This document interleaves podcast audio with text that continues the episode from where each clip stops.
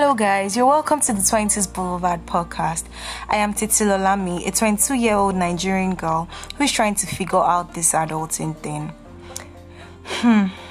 20s is such an important transition phase, and it's so easy to get caught up and resent this phase because of how difficult it can get. This podcast is for fellow wingers and figure outers who are trying to make 20s work. We are all actually just winging it, and nobody has it all figured out. Stay with me, let's journey together, holding each other's hands a day at a time. I am Titi Lolami, your friend and your host, and you're welcome to the 20s Boulevard podcast.